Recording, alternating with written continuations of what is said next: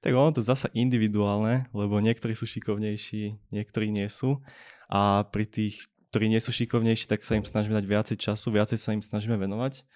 A tým, ktorý to fakt, že ide, tak niekedy po pár týždňoch ich zapojíme už na nejaký klientský projekt, kde ich v podstate vieme, že dávame im samozrejme menšie veci, a aby v podstate aj keď sa im niečo nepodarí, tak aby vždy sme vedeli tam zaskočiť my ostatní. Mm-hmm. Čiže nedávame im úplne tú zodpovednosť až takú, ale dávame im príležitosť, že môžu robiť už aj na tých, na tých dôležitejších vecí. Mm-hmm. A v podstate taká optimálna, povedal by som okolo tých možno, že troch mesiacov, dva, tri mesiace. Mm-hmm. Ale hovoríme to individuálne. Každý funguje iným štýlom.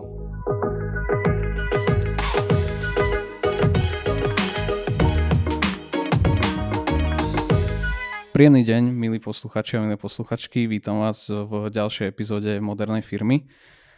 Moje meno je Matia, som project manager a product owner vo firme VZO. Vedľa mňa sedí Lukáš. Čaute. Ahoj Lukáš. Lukáš je človek, ktorý sa zaoberá strašne veľa vecami vo VZU, ale jeho hlavná úloha je vlastne lídovať týmy a jednak aj technicky a druhá aj projektovo a hlavne sa zameriava vlastne na, na backend. Lukáš, mohol by si nám trošku viac uh, približiť tvoju rolu, posluchačom vysvetliť, že čo znamená to byť tech lead a team lead vlastne vo VZU?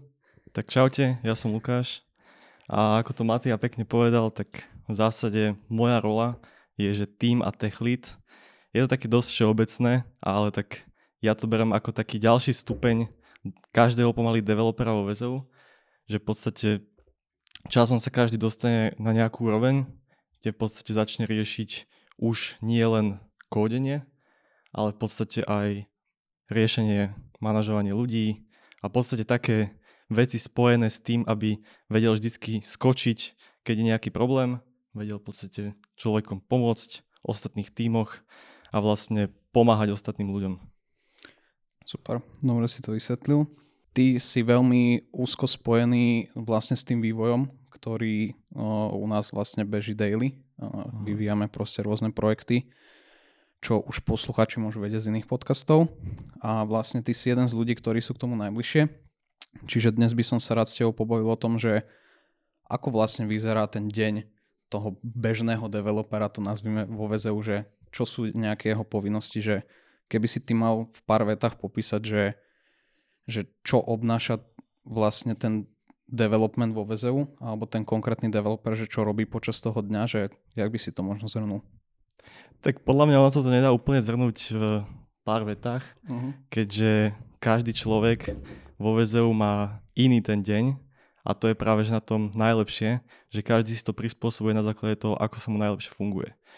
Uh, v podstate ja som si prešiel rôznymi fázami, že akým štýlom som fungoval každý deň a vždycky to bolo, že niekedy som pracoval od rána, došiel som na 7, makal som a potom následne to bolo, že som došiel o 11. A robil som niekedy aj večer.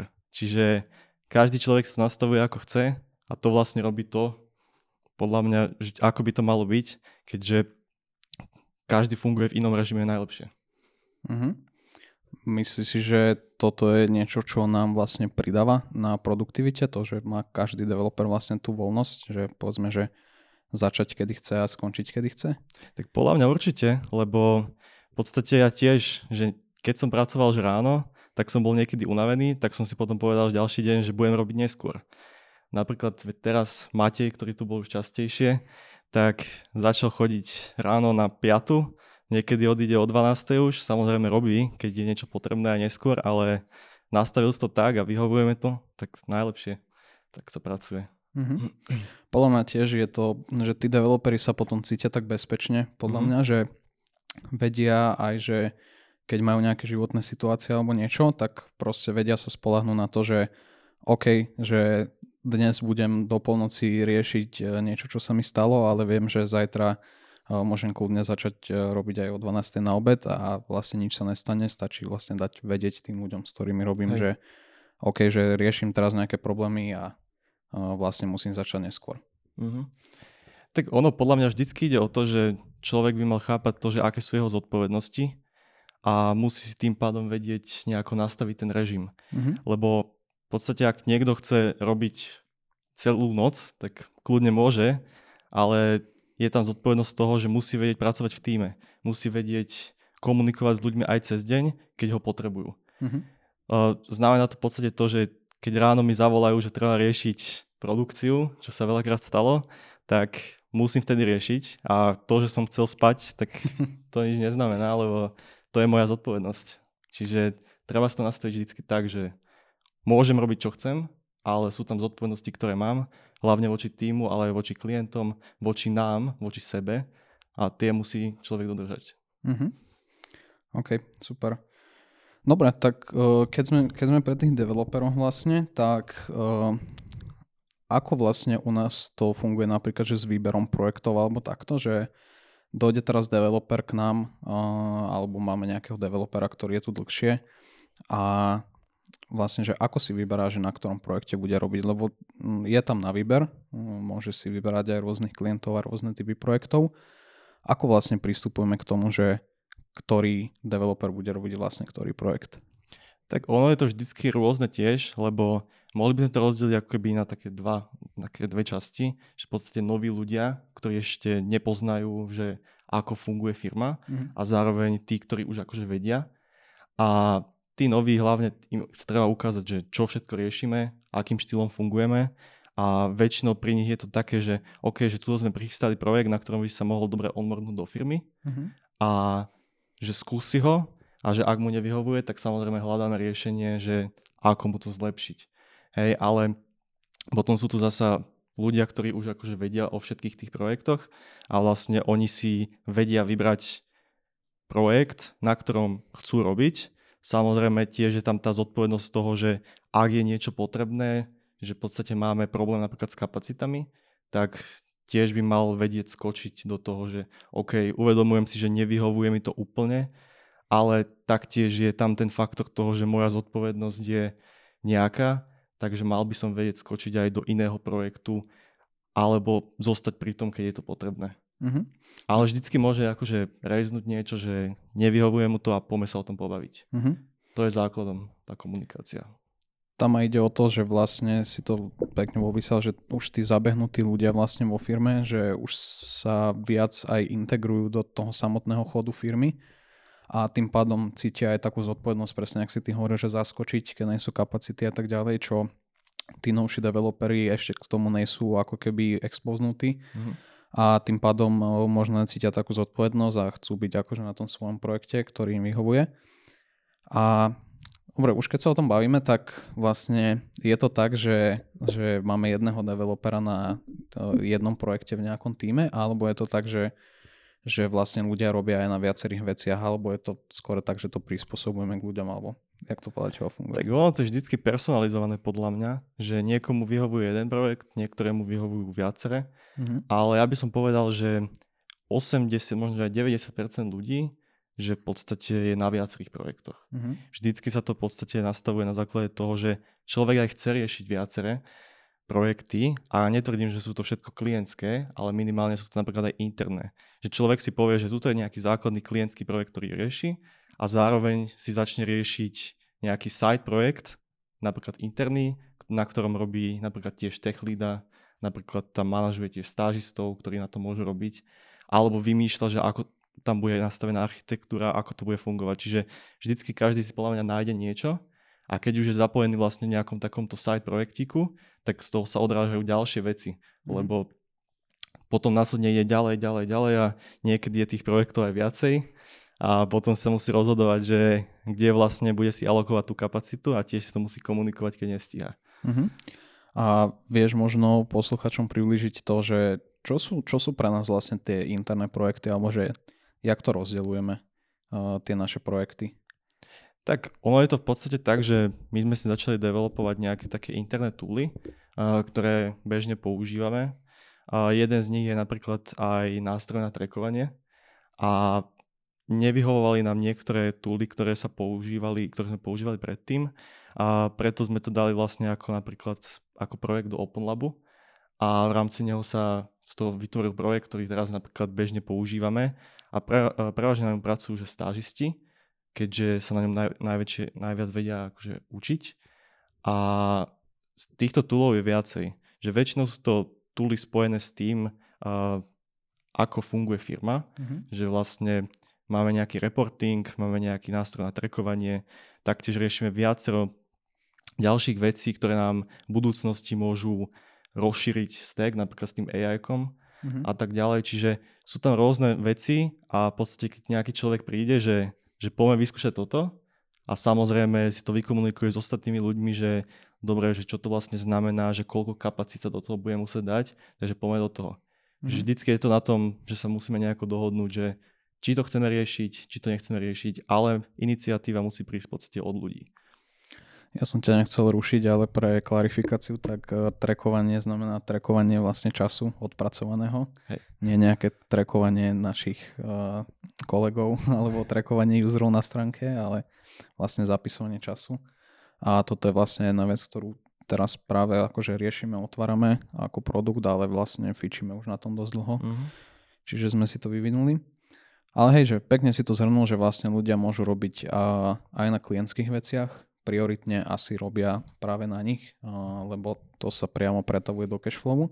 Ale je tu samozrejme vždycky možnosť robiť aj na tých interných projektoch a hlavne tie interné projekty sú e, super na to, že vieš si tam vyskúšať niečo, čo je možno mimo tvojej komfortnej zóny bez a, nejakého priestoru veľkého na zlyhanie. Mhm.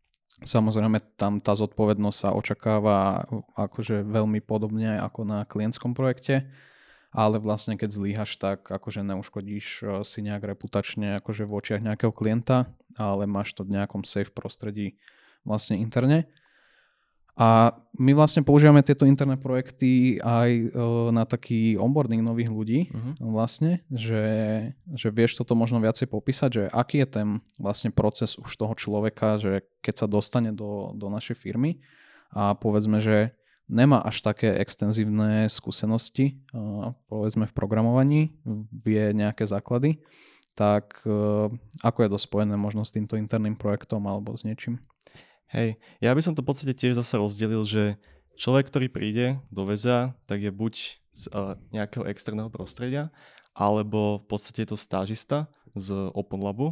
Mhm. A vlastne tým stážistom sa snažíme vždycky dávať takéto interné projekty. Presne ak si pekne povedal, že ak failnú na niečom, tak v podstate to nič sa nestalo. Hej? Iba, no v podstate sa stalo to najlepšie, čo sa mohlo stať, lebo sa posunú z tej chyby. Mhm. Ale keď v podstate príde niekto z externého prostredia, tak sa ho snažíme zapojiť do klientských projektov s tým, že samozrejme mu ukážeme aj interné, že čo môže riešiť, že v čom sa môže tiež akoby aj tam posúvať a snažíme sa vždycky nájsť ten balans toho, že, že do akej vlastne kategórie sa zaradí sám, aby mohol riešiť na jeho levely veci. Mhm. Ale vlastne tým stážistom sa snažíme vždycky dávať tie interné projekty, aby sa vedeli vlastne posúvať a mali tam ten postupný priebeh toho na, naskočenia na tie väčšie, väčšie, väčšie veci.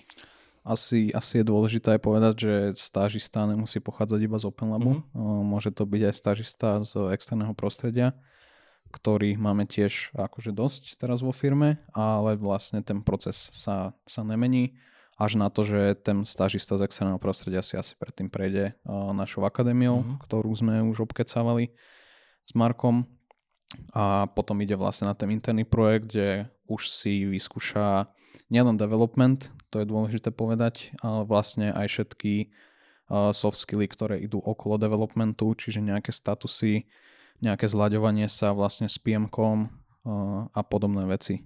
A potom sa vlastne od toho vie odraziť na, na klientský projekt.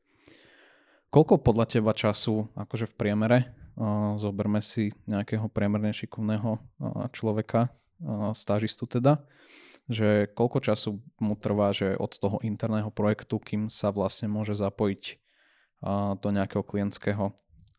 Môžeme to brať v obrazci, že, že venuje sa tomu povedzme, že 3-4 hoďky denne, hej, že není to ani flakač, ale robí takou, takou optimálnou pace. Mhm. Tak ono to zasa individuálne, lebo niektorí sú šikovnejší, niektorí nie sú. A pri tých, ktorí nie sú šikovnejší, tak sa im snažíme dať viacej času, viacej sa im snažíme venovať. A tým, ktorí to fakt, že ide, tak niekedy po pár týždňoch ich zapojíme už na nejaký klientský projekt, kde ich v podstate vieme, že dávame im samozrejme menšie veci, a aby v podstate aj keď sa im niečo nepodarí, tak aby vždy sme vedeli tam zaskočiť my ostatní. Uh-huh. Čiže nedávame im úplne tú zodpovednosť až takú, ale dávame im príležitosť, že môžu robiť už aj na tých, na tých dôležitejších vecí. Uh-huh. A v podstate taká optimálna, povedal by som okolo tých možno, že troch mesiacov, dva, tri mesiace. Uh-huh.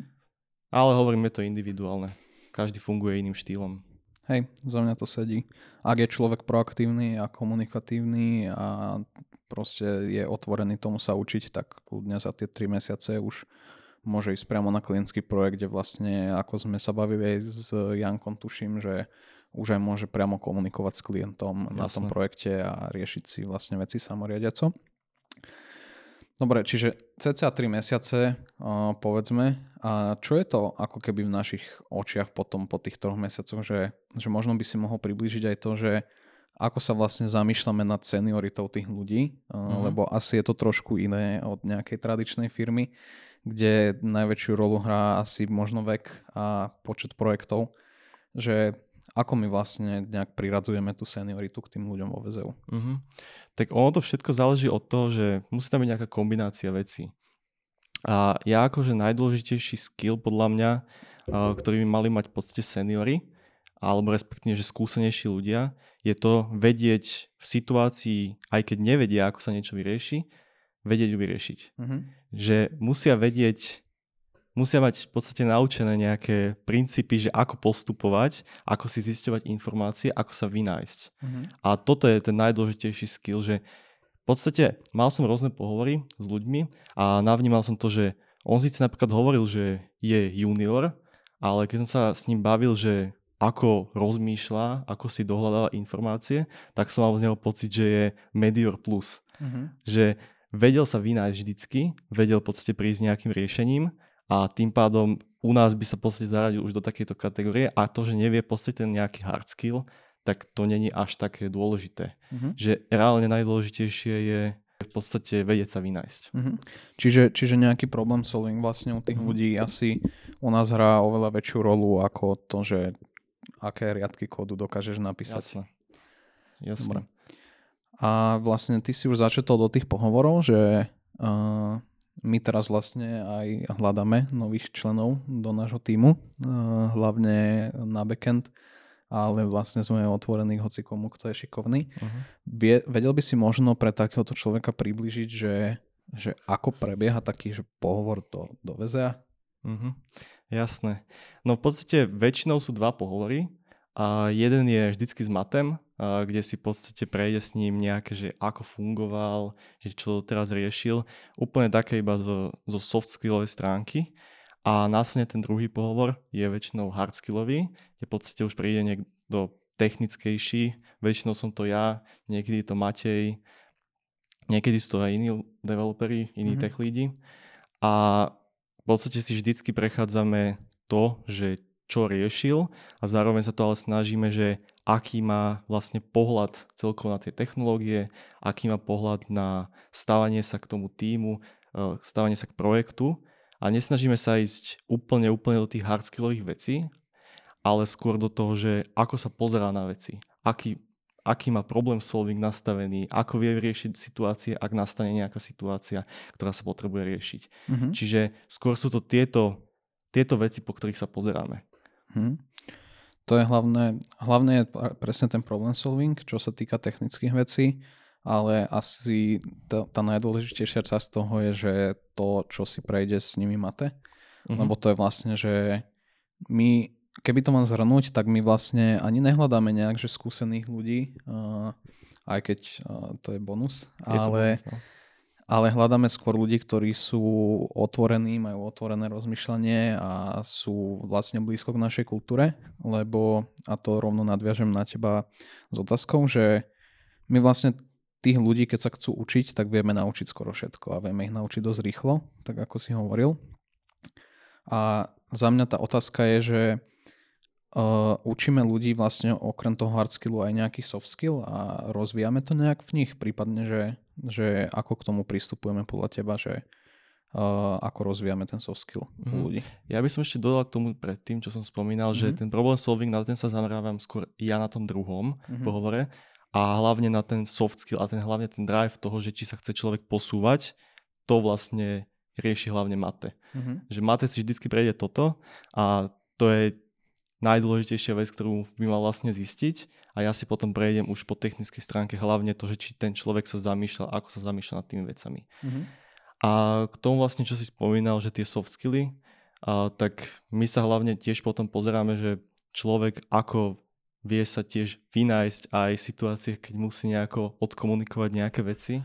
Ako teda pristupujeme k rozvoju toho soft skillu tých developerov, lebo není podstatný o, iba ten hard skill, ale vlastne aj to, že, že ten soft skill, môžeš možno na začiatku povedať, čo všetko ten soft skill obnáša a potom ako nejak pristupujeme vlastne k tomu rozvoju toho soft skillu u tých ľudí. Mhm.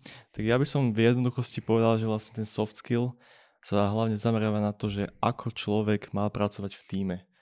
Aby najefektívnejšie fungovali tie procesy, že ako pristupuje celkovo k týmu, čo vlastne zahrňa najmä tú komunikáciu v týme, že ako sa odozdávajú informácie medzi ľuďmi, čo vlastne všetko povie, lebo niektorí ľudia sú takí, že napríklad nespomenú všetko, lebo sa boja, že budú nejako odsudzovaní za niečo, Mhm. ale že tomuto by sa mal práve že vyhnúť a toto je ten soft skill, na ktorý sa hlavne zameriavame, aby ľudia boli otvorení, aby povedali všetko, čo si myslia a vlastne aby ostatní tiež feedbackovali ľuďom, že čo by mohli zlepšiť, čo by mohli robiť inak, čo robia dobre. To je tiež dôležité, povzbudiť. Mhm. Napríklad som sa bavil s Markom, ktorý mi spomínal, že, že on vlastne rád, keď niekto mu povie, že niečo spravil dobre, aby ho to vlastne posunúť ďalej. Mhm. Jo. No, ono, že ten feedback je veľmi dôležitý. To je asi najväčší, najväčší soft skill a taký jeden z prvých, ktorý asi rozvíjame. Mhm. Je presne to, že jednak uh, ukázať tomu človeku, že ten feedback uh, nie je niečo, čoho by sa mal bať a že nie sme na schvál nejak zákerný alebo takto, ale že je to práve niečo, čo ťa dokáže boostnúť, jednak keď ty dostaneš feedback, či už jak hovoríš, že pozitívny alebo negatívny, a, ale je dôležité, aby aj ten človek vedel jednak sprocesovať ten feedback, ktorý dostane, a nebrať si ho nejak osobne ako nejaký útok, ale práve že ako a, nejaký pokus o pomoc. A druhá veľmi dôležitá vec je, aby aj ten človek vedel dať feedback. Jednak uh, možno jemu uh, teammateovi nejakému, uh, jeho kolegovi, ale zároveň aby vedel dať feedback aj na povedzme samotný projekt, na ktorom robí, alebo na samotné procesy, ktoré sa ho dotýkajú na dennodennej báze. Príklad to trackovanie času. Keby mu tam niečo nevyhovuje, tak je vlastne jeho zodpovednosť dať feedback ľuďom, ktorí sú za to zodpovední a aby sa to vlastne upravilo. A nemôže očakávať, že keď iba zostane horieť uh, na mieste, že ho niekto dojde zachrániť bez toho, aby vlastne komunikoval a dával vlastne feedback ostatným. Mhm. Áno, to je veľmi dôležité. Ja by som to skôr tak povedal, že podľa mňa každého zodpovednosť najväčšia je povedať, keď niečo není tak, ako by to malo byť. Mhm. A je to v podstate takto, že prostredie, v ktorom funguje človek, a by malo byť tak sa na to zamerané, malo byť zamerané na to, aby človek vedel dať feedback, aj dostať feedback, ale zároveň každého zodpovednosť je sa zaujímať o to, že aby ho vedel odovzdať. Mhm. Aby vedel povedať, že projekt nefunguje tak, ako on si predstavuje, že poďme to riešiť. Mhm. Že nemôže len čakať, že niekto ďalší príde a fixne niečo, čo ani tak ten druhý človek nevníma. Hej. Takisto má vlastne zodpovednosť informovať o tom stave projekte, o projektu a o svojich vlastne obavách, Mhm.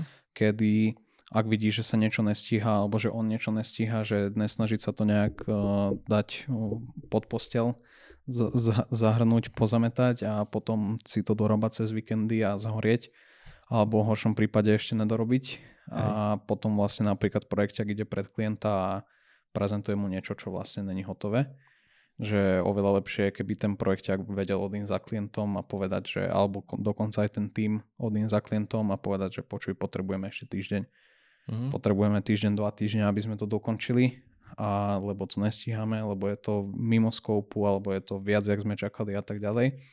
Namiesto toho, aby to zakryl a potom máš trapné situácie s klientom, kedy niečo, čo malo fungovať, čo mu tvrdíš, že funguje, alebo robíš na základe toho nejaké nadväznosti alebo požiadavky na toho klienta a vlastne mu klameš, ale nevieš o tom.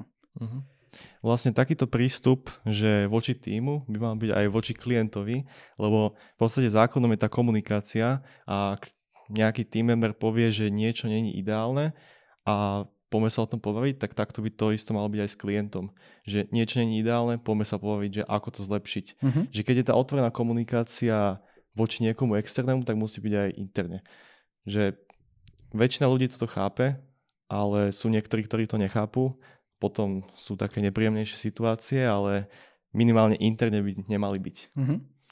Jo. A keď sa teda bavíme o tom, o tom feedbacku vlastne a o tej práci v týme, tak uh, môžeme trošku premostiť aj na vlastne tú dynamiku uh, medzi tými, tými povedzme skúsenejšími ľuďmi a mhm. menej skúsenejšími ľuďmi. Uh, vedel by si možno trošku roz, rozkecať, jak to je u nás, že, že má napríklad ten seniornejší človek nejaké väčšie práva, alebo že je jeho feedback viac vypočutý ako toho, toho juniornejšieho človeka, alebo je to práve uh, založené na nejaké rovnosti a, a vlastne nejaké rovnoprávnosti.